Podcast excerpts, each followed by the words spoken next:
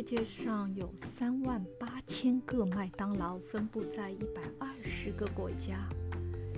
在美国，就算你想尽办法逃离麦当劳，它仍然距离你一小时的车程。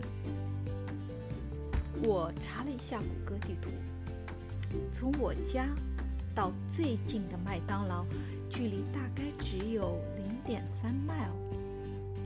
网上是这样说的：正常的人通常走一个 mile 的距离，大概需要十五到二十分钟。那也就是说，就算加上红绿灯的等待时间，我走到我家最近的麦当劳，只要七到八分钟。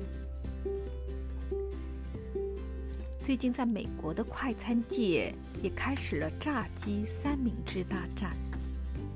这是一场没有硝烟、只有油烟的战争，分别是 Chicken Fila 和 Popeye。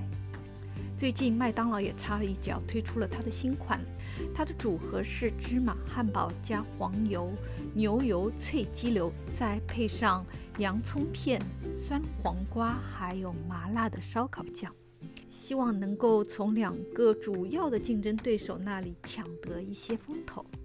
这样一来，双雄争霸就变成了三足鼎立。话说，麦当劳有个镇店之宝，据说也是汉堡中的汉堡战斗机，它就是巨无霸。它的英文叫做 Big Mac。它是用两片百分之百的纯牛肉，搭配撒有鲜芝麻的松软面包，清新爽口的生菜。洋葱和酸黄瓜，以及香滑顺口的芝士与美味酱汁。巨无霸 Big Mac 由麦当劳特许经营商 Jim 德利加蒂于1965年于宾州开店时发明的，1968年起开始在全美销售。去年也是巨无霸之父 Jim 的一百周年诞辰，在比兹堡郊外有个巨无霸博物馆，博物馆展出了巨无霸的历史以及在流行文化中的地位，也成为当地排名第一的景点。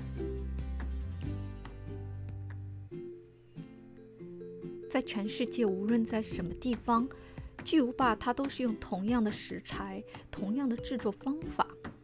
因为它全世界的一致性，一九八六年的九月，由《经济学人》杂志编辑推出了一个非常接地气的非正式经济指数。此后，该报每年都出版了一次新的指数，它就是巨无霸指数，英文叫做 Big Mac Index。英国《经济学人》杂志更用巨无霸指数，一个巨无霸在不同地方。货币价格比较来正式评估这些货币购买力的评价。通过麦当劳在各个国家巨无霸价格，观察国家与国家的货币汇率。那我们先看看全世界最贵的巨无霸，它位于瑞士，平均是六点五四美元。那我们美国也不甘落后，美国是第二名。平均在美国购买一个巨无霸需要五块七毛四，接着就是瑞典是五块三毛八，第四名是加拿大是五块一毛六。这个数据是二零一九年七月的《经济学人》杂志提供的。然后在世界上最便宜的巨无霸位于 Russia。大概价格是两块零四分，我们中国平均购买一个巨无霸的价格是三块零五分，在台湾大概是二块三毛一。购买一个巨无霸需要的劳动时间，呃，《经济学人》杂志也进行了统计。那我这边最新的数据是二零一五年的七月，香港人非常幸运，他们只需要八点六分钟就可以购买一个巨无霸。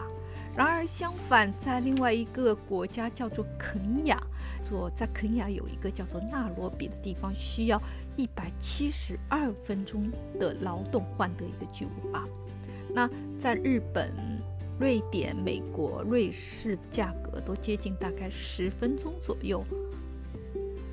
在这个世界上有很多很有趣的经济指数，让我们可以用不同的纬度去看经济，比较生活收入的成本。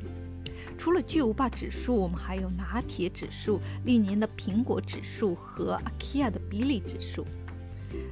所以，当我们讲到经济学的时候，大多数人认为这是一个高深莫测、遥不可及的武功秘籍。事实上，当我们今天聊到这些非常接地气的经济指数的时候，我们发现经济其实在我们生活中是随处可见、通俗易懂的。从某个角度来说，还十分的新奇好玩。希望能够有机会跟大家聊聊更多更有趣的经济指数，让我们对经济有一个全新的认识。在节目的最后，也是非常祝福大家，在新的一年二零二零年，大财小财意外财，财源滚滚，亲情感情兄弟姐妹情份份真情，特别是爱人、家人、亲人，人人平安。愿上帝祝福你。